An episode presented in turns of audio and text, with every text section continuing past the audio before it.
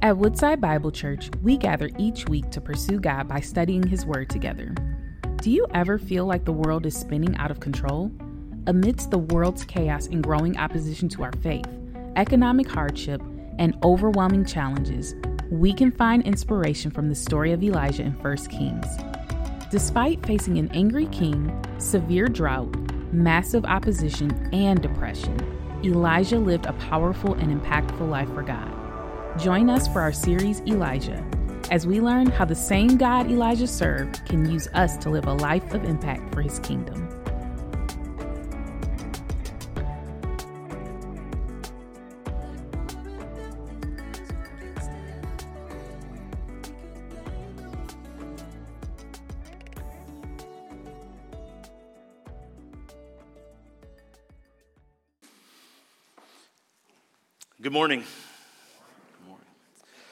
Going to dive right in today, okay? There's 40 verses in this chapter. I was allotted two minutes per verse to preach for this, so just kidding. Elijah asked a question. It's my question to you as well today. How long? How long will you waver between two different opinions? If the Lord is God, follow him. But if idols, if Baal, follow them. How long will you waver? I'm concerned today that we are people that are wavering or limping between two religious opinions, or maybe many more. Instead of wholehearted worship of God in Christ Jesus and steadfast devotion to Him, today we are functionally living as idol worshippers, worshiping false gods. Now, you, you might take a little exception at that for just a moment this morning. You might, you might feel a little called out, maybe a little like I'm pointing the finger right at you. You might, you might say, Oh, I'm not an idol worshiper. I don't bow down to some statue of wood or gold. I don't, I don't chant and make sacrifices and burn incense in front of a, a, a little trinket in my home or a little shrine, looking at some strange god like they might do somewhere in, in Southeast Asia or India or other parts of the world. I'm not an idol worshiper. But the fact is that we in the United States are just as much, if not even more so, idol worshippers as anyone else in the world. Uh, Tim Keller, in his book Counterfeit Gods, describes idols this way. He says, An idol is anything more important to you than God. Anything that absorbs your heart and imagination more than God. Anything you seek to give what only God can give. Counterfeit God, he says, is anything so central and essential to your life that should you lose it, your life would feel hardly worth living. An idol is whatever you look at and say in your heart of hearts, if I have that, then I'll feel my life has meaning. Then I'll know I have value. Then I'll feel significant and secure. Based on that definition alone, I think it's fair of me to say to all of us that we are idol worshippers. There, there are things that you and I give our hearts to more than God. There are things that we would be terrified of that if we lost, we would, we would be without. Our lives would be incomplete or without meaning. In fact, it's John Calvin who said that our hearts are perpetual idol factories. So you're wavering between two opinions. You worship God. I know you, I know many of you well. But let's be honest, we're worshiping idols as well. So Elijah's question is my question this morning How long will you go wavering between two opinions? You might say, well, it's not that bad. Mean, don't be so harsh, right? Like, it's not like if I'm doing, if I'm worshiping some of these things or, or giving myself to them, it's not like I'm doing any real damage in the world. I, I just want to get ahead. I just want to succeed. I, I just want to be loved. I, I just want financial security and comfort. I just want to be noticed. Is that so bad? And while that might be the excuse that you and I would lay out there, our hearts are still worshiping false gods. We're idol worshippers. So, how long will you waver? How long will you limp between two opinions? I'm picking up Elijah's question this morning in uh, 1 Kings 18. We're in this five week series on the life of Elijah, a man just like you and me, a man of faith who trusted God. And, and in 1 Kings 18, we get the pinnacle moment of Elijah's career as a prophet. I mean, this is the greatest showdown, the biggest event of his ministry, and it exposes something about you and I. So I'm going to let Elijah stand as a prophet, speaking God's word to us to help evaluate and, and to uh, display our hearts so that we can truly see what is real, where true power is, who truly God is, and where we can see the places that we have been believing lies and falsehood. Sometimes we need help to help us see how bad one decision can be versus another. And so I want to do a little bit of a comparative analysis this morning, or a theology, if you will, of idolatry. What's going on in who we worship? And how long will we go between two things? How long will we waver? Uh, it's up to you this morning to read the entirety of 1 Kings 18. Uh, that's your homework for this, uh, this Sunday morning. Um, Mary's read a critical part of it today, but I'm going to take us in a flyby of this passage and retell uh, the story this morning. And I want to challenge us. Challenge us to ask the question of our hearts Why are you worshiping false gods? What are those false gods? And how long will you waver between the two? So, to do that, let me compare let me make a contrast here. And let me answer the question what impact is idolatry, worshiping false gods, having in our hearts? I'm going to I'm to share three things about the impact that idolatry has in our lives, and then I'm going to show you three things about Christ this morning. So, yes, I did take a three point message and make it six points.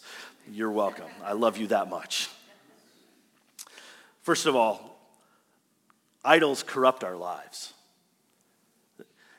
Let's just own it, right? Idols corrupt our lives. They, they break us down. Now, at the beginning of chapter 18 and verses 1 through 19, there, we get this prelude uh, account of Elijah and Ahab and another a man named Obadiah who was uh, in charge of the palace.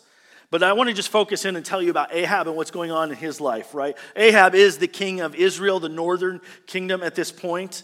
Elijah had three years earlier, if you just flip over to chapter 17, verse 1, you would see there. Elijah comes to Ahab and says, As the Lord God of Israel lives, in whose presence I stand, there will be no dew or rain during these years except by my command. This is just God's judgment on the nation of Israel for worshiping idols.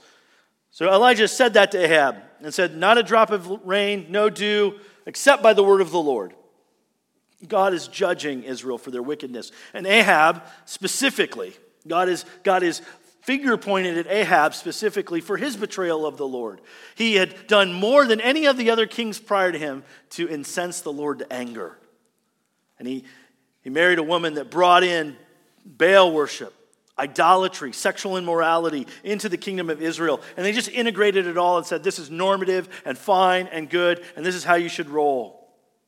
So, the, the responsibility really for Israel's dire situation at this moment three plus years of no rain, complete drought, famine, no grass, I mean, nothing. That's all on the shoulders of Ahab. You'd think a man would get it and go, Oh, I need to repent. I need to drop to my knees and cry out to God for his grace. But repentance doesn't come easy when you're worshiping a lie Repentance doesn't come easy when you're living for idols. And so Ahab's whole life is corrupted.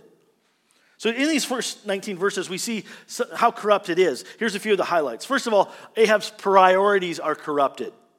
He's, he's running around trying to find, uh, this is in verse 5, he's running around trying to find grass so he can keep the horses and the mules alive. That's really to keep his military forces steady built up, occupied, so they can push back Assyrian invaders. His, his focus is on winning wars instead of caring for the people entrusted to him, instead of humbling his heart before the Lord and seeking the mercy and grace of God. He just wants to build up his army so that he can have military strength. His priorities are all corrupted. Furthermore, his values are corrupted. He, he endorses the prophet of the Lord killing hit squad that his wife Jezebel has dispatched in the nation. In verse 4 there, it says that Jezebel slaughtered the Lord's prophets. This other man, Obadiah, in there, he was, he was responsible for actually protecting 100 of these prophets and hiding 50 of them in one cave and 50 of them in another cave. But Jezebel had sent out her, her goon squad to wipe out the prophets of the Lord in the land. And the king Ahab validates this. He's totally fine with it. He endorses it. He doesn't hold back his wife. He just says, Yeah, let's go for it. His values, the things he worships, they're completely corrupted. Furthermore, his perspective is corrupted. Towards the end of this, uh, these verses here, towards the end in verse 16 and 17, Elijah and Ahab finally meet up. They've been on a, on a deep search around the land for Elijah because he's the one who, in their minds, brought this trouble on Israel. He's the one who's responsible for it in Ahab's mind. And they finally connect. Ahab and Elijah finally meet up. And when he sees Elijah, verses 17, he says to Elijah, Is that you? Elijah, is that you, the one ruining Israel? Are you the troubler of Israel, Elijah? That's, is that who I see there? And, and so he, his perspective is all corrupted. He's blaming outright Elijah, even though the scriptures and the Lord clearly places the responsibility on Ahab. He doesn't see things rightly. In fact, Elijah says to him in verse 18, I have not ruined Israel, but you and your father's family have because you abandoned the Lord's commands and followed the Baals. You've been worshiping false gods, not the one true God. So, catch this. In Ahab's idolatry, his priorities, his values, his perspective, they're all corrupt. He's believing and embracing a lie, and everything in his life and leadership is impacted by his worship and devotion to a false God in idolatry. And that's my point. Idolatry corrupts everything in us you aren't sane worshiping idols. You may remember a few years back the, the college admissions scandal. There was several, um, several wealthy people, semi-famous in some way or another. You may remember Lori Loughlin from Full House or When Calls a Heart fame. They were convicted of falsely uh, or uh, of falsifying documents, cheating on standardized tests, uh, even bribing administrators to get their children into the elite colleges of their choice. An NBC article reported that, that some of the parents spent somewhere between $200,000 and $6.5 million to get their kids into the college they wanted to and kind of skirt the line, as it were. It was a federal crime. You know, you might say, well, that's a white collar crime. You know, they didn't really do anything deeply wicked or violent. But I bring that out to show you that, that they were worshiping idols. Their, their hearts were corrupted by what they were pursuing. They wanted the reputation of status and prestige that comes along with going to these elite universities. And so they were willing to cheat the game and cheat and to gain the system in order to get their advantage. They were going to get what their hearts wanted. And their perspective, their pursuits, all of it was corrupted. That's what idol worship does in our lives. It, it corrupts us and brings us to do selfish, shameful, insidious things. Friends, if you, if you worship money, your life will be corrupted by greed. And the impulse will always be there to have more, to always be accumulating, to get and to get and to get and to get, and you will never be satisfied. Or if you worship power in your life, your life will be corrupted with ambition. You'll be climbing, stepping on people, people you may even lo- say you love about and care for, stepping on whoever stands in your way to get up the ladder and to accomplish your dreams if you, if you worship success. Your, your life will be corrupted by a drive to always achieve. Perhaps you'll become a workaholic, sacrificing the very things that are most uh, precious and, and the deepest priorities that you would say you have for pro- productivity, for another promotion, for another raise, just to get up there. Friends, idol worship corrupts everything. It eats away at our hearts and our lives. But not only that, idol worship exhausts our lives. This is the second impact that it has. Now, here we get into the, the meat of this story. Elijah and Ahab are going to have a standoff. This is, this is so incredible. So Elijah tells Ahab, uh, this is in verses uh, 20 down to 30. Elijah tells Ahab, listen, I haven't ruined this nation. I mean, don't, don't point your finger at me. Ahab, you have. You are the one who's abandoned the Lord's commands and followed the Baals. So here's what we're going to do, Elijah proposes. You go get the 450 prophets of Baal, get the 400 prophets of Asherah, and get them all over to Mount Carmel. We're just gonna, we're gonna settle this once and for all. We're gonna decide it here and now. And so, sure enough, Ahab tells everyone, verse 20, Ahab summoned all the Israelites and gathered the prophets at, the Mount, at Mount Carmel. He gets everybody together 450 prophets of Baal, Elijah, the people of Israel, they're all there. And Elijah lays out the issue. This is verse 21. Elijah approached all the people and said, What I've asked, what he's asked, How long will you waver between two opinions? If the Lord is God, follow him. But if Baal, follow him. But the people just stand there in silence. They don't even say a word. They're just like, you decide. Like, you tell us what to do here. So, so Elijah says, okay, let's, let's figure out who the true, living, real God is. And this is what he proposes. We'll get two bulls, we'll have two sacrifices. The prophets of Baal, they can choose their bull first, cut it up, put it on wood, but don't light the fire. That's, that's the premise. You do not light the fire, just get it all ready. And Elijah will do the same as well. He'll get his bull, he'll carve it up, put it on the wood, but not, he won't light it either. And then each side gets to call out to their God for a season of time. Each God will pray out to the name of their God, call their God to, to do something. And this is what verse 24 says. Then you call on the name of your God. I will call on the name of the Lord, and the God who answers with fire, he is God. I mean, that's a, that's a pretty clear throwdown, right? Whoever, whoever lights up this altar that we haven't lit with fire from heaven, well, that's obvious then. We know who the true, real God is. I'd like to see that. So they all agree. The people are like, yep. Ahab's like, sure, let's do it. Elijah says, okay, great. You guys go first. Now, here's where you just have to understand this. Like, the odds are hugely stacked against Elijah. And we as Christians might know, oh, Elijah's got this in the bag. But, but for the people of that day and time, they're hearing Elijah and seeing what he's doing. They're like, this guy is nuts. He doesn't stand a chance. Here's why, okay? Ahab has 450 prophets of Baal there against one prophet of the Lord, right? So if you're crying out to a God, you want to have a lot of voices.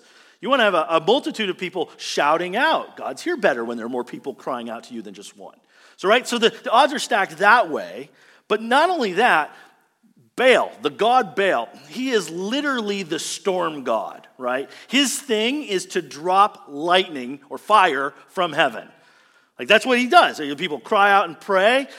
Baal drops his lightning, and then rain comes, and the ground is um, it, it's replenished, it's stocked, everything is great, it's it's fertile, and everything grows. And so that's how the people know that in their minds Baal is God. So so this is no contest, right? If, if the prophets of Baal get to go first, well, that's what Baal does. He drops lightning. This is done. It's over. And so here's what happens, verse 26. They took the bull Elijah gave them, they prepared it, they called on the name of Baal from morning until noon, saying, Baal, answer us. But there was no sound. No one answered. And they danced around the altar that they had made. Okay, get this three plus hours in the morning. If you just say, let's say this thing started at nine, three plus hours of crying out to Baal, no answer. 450 prophets shouting out, calling out, crying out, no, no response. The word here, danced in the CSB, is, is actually not the right word. It's better translated limped or wavered. You imagine three hours of crying out, shouting out and dancing around and like you'd get a little tired wouldn't you i know some of you are super intense in your uh, crossfit and cardiovascular exercises and you could just you can go marathons but you're going to wear out at some point that's what's happening so they're getting tired elijah he wants to help right okay he's, he's a good-hearted prophet so he, he begins to encourage them actually uh, he, he wants to mock them right he knows what's going on verse 27 says at noon the midway point elijah mocks them and he says, Oh, shout loudly, for he is a God. Maybe he's thinking it over. Maybe he has wandered away. Maybe he's on the road. Perhaps he's sleeping and will wake up. So Elijah's just like, Hey, Shout louder, get it going. The, the CSB here that I'm reading from this morning, this translation, it sanitizes it a little bit. Uh, actually, Elijah suggests that Baal is in the bathroom. You know, like if you're on the toilet and somebody knocks, you don't answer. That's awkward, right? You just think maybe that's what's going on with Baal right now. Don't answer. He's like, I'm, I'm occupied. Maybe Baal's taking a nap. He needs to be awakened. So look what happens in verse 29. All afternoon they kept raving and raving until the offering of the evening sacrifice, but there was no sound. No one answered. No one paid attention. That's what idol worship is, friends. Exhausting. It takes everything you have all your energy, all your focus, all your time, all your dedication all your heart to gain the acknowledgement that you desire or need from the idols that you're worshiping. And think about this the idols that you worship, they're never satisfied. I think about worshiping money. Do you ever get enough? I mean, after how many billions do you like, okay, like, let's tap out, right? Like, I don't need any more. There's an insatiable hunger in our hearts for more and for more and for more. And that's why, as we keep worshiping these false idols of our culture, like cash and celebrity and control, like they're never satisfied. They never give up the goods. We're always pursuing them for more. Or what about success? Think, about that. Have you ever heard a successful person say, I've done enough? Like I'm satisfied. I've reached the pinnacle and I'm good. No need to pursue anything more. I caught an interview from uh, Tom Brady, the former uh, Patriots quarterback, a few years ago, after he had won three Super Bowls. Okay, that's pretty impressive in and of itself. But after winning three Super Bowls, he was asked in a 60 minutes interview uh, about being satisfied in life. And he said, There are times when I'm not the person I want to be. Why do I have three Super Bowl rings and still think there's something greater out there for me? I mean, maybe a lot of people would say, hey, man, this is what it is. I reached my goal, my dream, my life. Me, Brady says, I think it's got to be more than this. I mean, this can't be what it's all cracked up to be. I mean, I've done it. I'm 27, he says. What else more is there for me? The interviewer says, Well, what's the answer? It should break our hearts. Brady's answer I wish I knew. I wish I knew. Idol worship exhausts us, always pursuing, always working, always trying to appease and satisfy and earn the acceptance of the false God that you are worshiping. It will drain you and deplete you totally. You're always working like these prophets of Baal, always crying out and getting no answer. Friend, what are the idols that you're worshiping today? Do you see how exhausting they are to you in your life? Always taking, never giving.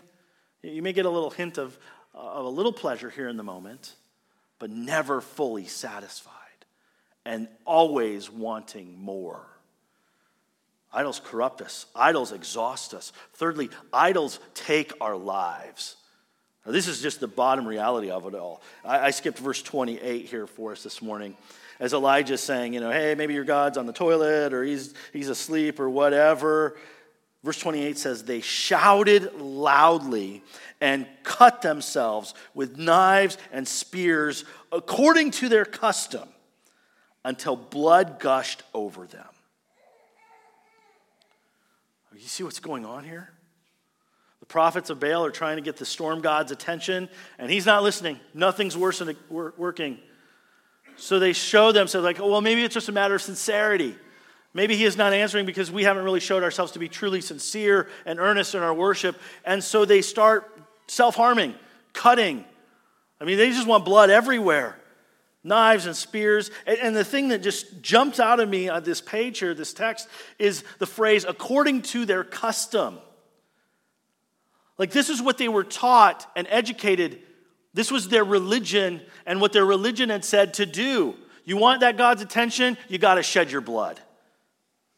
That's what idol worship requires of us. The false gods of this world demand your life.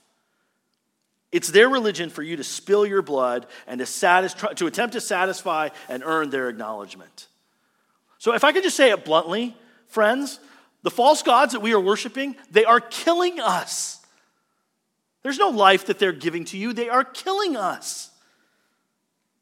Whether it's status or acceptance or approval, they want a sacrifice, and that sacrifice is you, it's your life. Idols always take, they never give, they always demand, they never supply. You will die trying to please the false gods of this world that you worship because they demand and take everything. The point is this is that idolatry kills us. It kills us. But there's another way. I mean, Elijah asked the question How long will you waver between two opinions? How long? How long will you keep on worshiping these false gods of success and celebrity and wealth and security? How, how long will you keep looking into your phone, hoping that it acknowledges you or that the people that are following you like or subscribe or whatever it is so that your status is elevated? So that you get a little ping in your heart and a little dopamine drip in your mind of being loved. How long? Now, I just want to do a comparative analysis here. That's my only goal. I want to let you see the two. If you want your idols, keep them, they will kill you. But I want to show you Jesus. Worshiping and follow Jesus Christ is absolutely unlike any idol worship at all. And here, here's where the other side of this comes where idols corrupt us, Christ dignifies us. He dignifies us. Keep going in the story here because we're not done with Elijah and what God does here. The pivot turns. Now it's Elijah's turn. Verse 30. Elijah said to all the people, He's like, Come in close. Pay attention here. Come near me. So the people approach him. Baal hasn't answered. He summons everyone and he begins to re- rebuild something. Then he repaired the Lord's altar that had been torn down. This was maybe a legitimate place of worship and sacrifice to the Lord before the temple was built in Jerusalem, but it had been neglected. It had even been rejected and torn down. So Elijah takes 12 stones, one representing each of the 12 tribes of Israel, the people of God, and he rebuilds a place of worship to the Lord. And he's doing this very specifically, very intently. He repaired the Lord's altar that had been torn down, verse 31, and he took 12 stones, according to the number of the tribes of the sons of Jacob, to whom the word of the Lord had come, saying, Israel will be your name.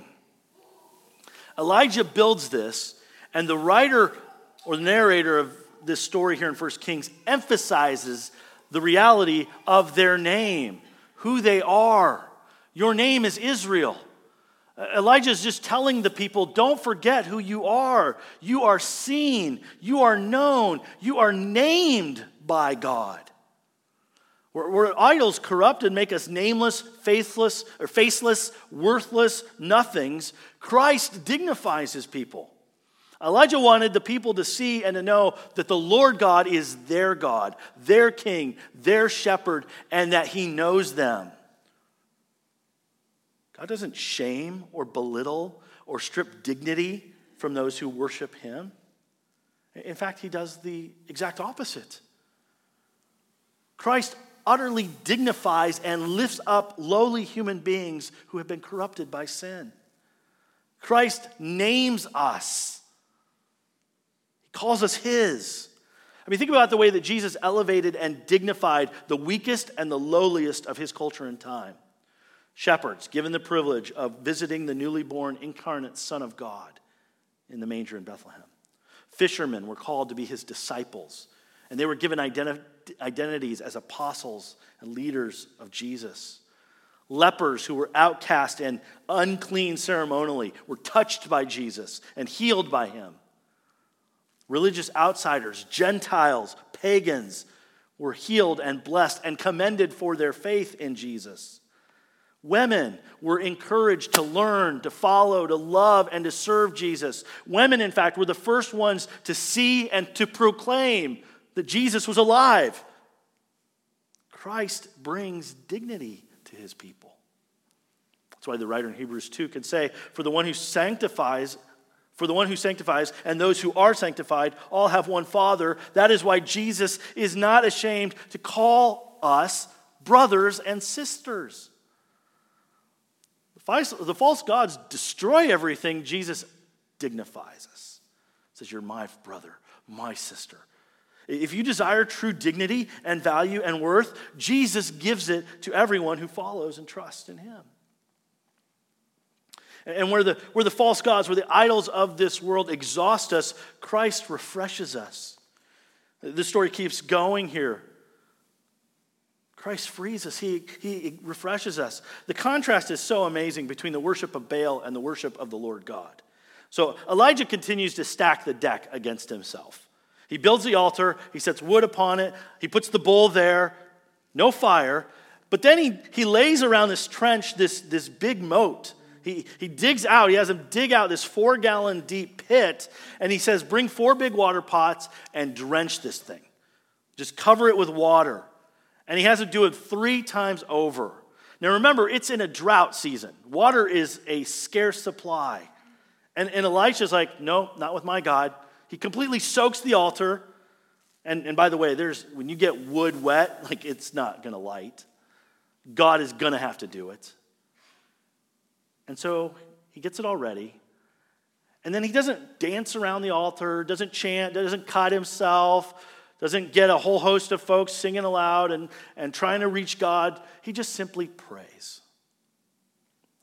Verse 36 At the time of the offering of the evening sacrifice, the prophet Elijah approached the altar and said, This is his prayer Lord, the God of Abraham, Isaac, and Israel, today, let it be known that you're God in Israel and that I'm your servant. Let it be known today that at your word, I'm not making this up. Elijah's like, I, I didn't do this on my own action. God, you directed me to do this. You directed me to say this. At your word, I have done all these things. So he says, Answer me, Lord. Answer me. So that this people will know that you, the Lord, are God, and that you have turned their hearts back. No long, drawn out hours upon hours of hours of crying out and pleading and chanting. No repetitious, exhausting, wearying charade of worship that leaves everyone limping around. No cutting and flagellation and extensive showmanship to get the attention of God. Elijah doesn't have to pretend that God's away or thinking it over. He knows God is alive, he knows that God hears, and so he simply prays. Simple words of faith and dependence on the Lord. Lord, do this because you told me to do it, and so that everyone knows you're God. And that's what Jesus offers us, friends. Not the wearying yoke of idol worship that never refreshes us, never satisfies, never heals, never supports, but only exhausts. Jesus himself said, Come to me, all of you who are weary and burdened, and I will give you rest. Take my yoke upon you and learn from me, because I am lowly and humble in heart, and you will find rest for your souls. Jesus, Jesus Christ offers us true rest and refreshment in Him. Not like the idols that exhaust us. He says, I want to build you up. I want to strengthen you. I want to give you rest and soul repair. He, he, Jesus is not offering the overbearing nature of religion and religious performance. He says, My yoke. So there is a yoke, there is a, an obligation, a call for us to follow Him, but it isn't a heavy, exhausting yoke. It's easy, it's one that leads to rest. Christ dignifies us and he refreshes us. And then, most of all, Christ revives us. He makes us alive. So you ask the question what happens when Elijah prays? Well, the, the prophets of Baal, they got no answer. Does Elijah get an answer? And the word is absolutely yes. Verse 38 Then the Lord's fire fell and consumed the burnt offering, the wood, the stones, and the dust, and it licked up the water that was in the trench. Not natural lighting, lightning. It wasn't a storm and, you know, the lightning fell. The Lord's fire fell. And it consumed everything. In a miraculous, overwhelming, powerful display of the power and glory of God, he shows up and shows that he is true and real. And for the people of Israel, in that moment, the lights come on. Verse 39 When all the people saw it, they fell face down and said, The Lord, He is God. The Lord, He is God. I mean, this is the moment of revival. This is what every pastor hopes for and prays for. Up to this point, people were limping around, wavering, like, well, maybe Baal, maybe Asherah, maybe Jehovah, Yahweh, God, maybe, whoever it might be. We don't know, but we'll try everything we can. There was an ambivalence in their hearts.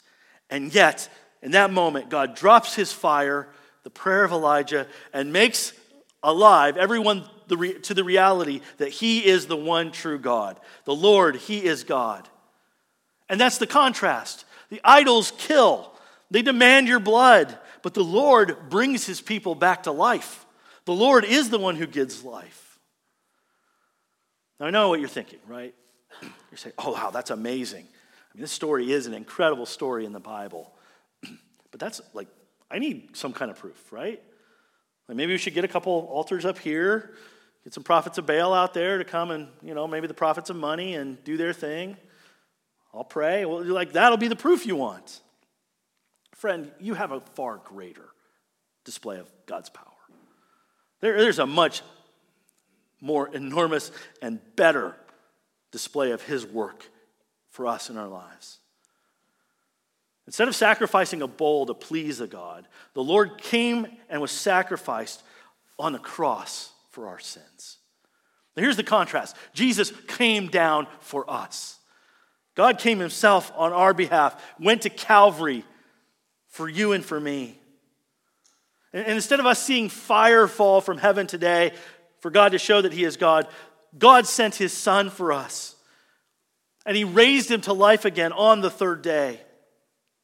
He, he imparted to all who believe and trust in him the power and the life of the Holy Spirit living within us. Jesus himself came, suffered, died, and then was raised. A man died and was raised to life again. Hear this claim resurrected, fully, bodily from the grave. If you want a miracle, it's Jesus. There he is, alive. And that's his promise for us. Whoever worships and follows Jesus exclusively, you too will be raised to life again. Jesus takes people like you and me who worship false gods and as the scripture says, are dead in our trespasses and sins, and he makes us alive together with him. That's the good news of Christ.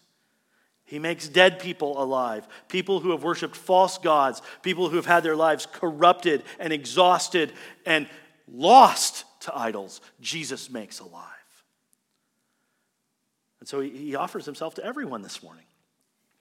He says, Do you realize your need? Do you see you've been worshiping idols, power, success, money, celebrity, whatever it is? Well, come to me, Jesus says. I'm alive. I'm, I'm the living God. Worship me. Bring your need, bring your despair, bring your bondage. I will make you alive if you will trust and depend on me forever. He dignifies, refreshes, and revives us. Good news is, friend, the Lord is the only God who gives life. The Lord is the only God who gives life. So let me ask you seeing Jesus, Him crucified and raised for us, no other God will do that for you. How long will you go on wavering between two opinions? How long will you try and live having it both ways? Worshiping the false gods and idols of this day and time and culture and being ambivalent to Jesus Christ? How long will you go on trying to satisfy the false gods of comfort, cash, control, celebrity, thinking that they will give you life when all they do is take? If they're God, follow them. I won't hinder you. If the Lord God, Jesus Christ, is Lord and God, and He is alive, the only one, the only living God, follow Him. Let today be the day you stop wavering around, quit serving the false gods and idols of this world, and let today be the day that we wholeheartedly commit ourselves to following Jesus Christ. Let's pray.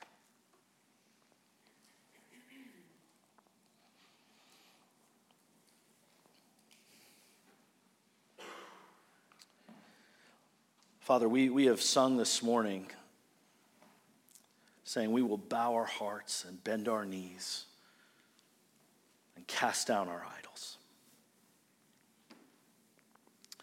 But Lord, it's only your Spirit that can do that in our hearts.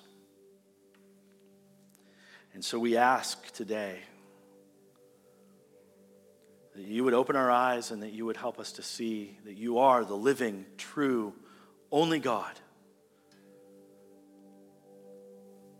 Jesus Christ has come for us and that he has lived and died and was raised to life again to show, to secure, and to bring us into the hope of the promise of life with you forever. We acknowledge our idols, Lord. We love the things and the powers of this world far too much.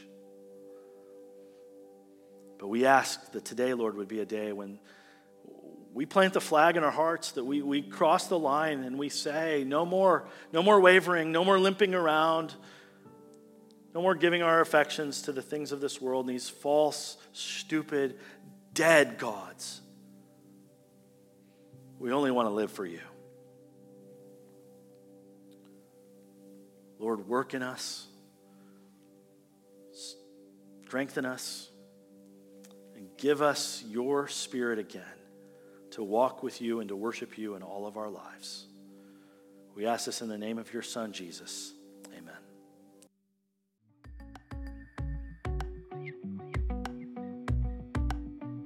Thank you for joining us as we study God's Word together. We would love to hear how God is moving in your heart and get you connected into the Woodside Bible Church family. Head to woodsidebible.org slash connect to introduce yourself today.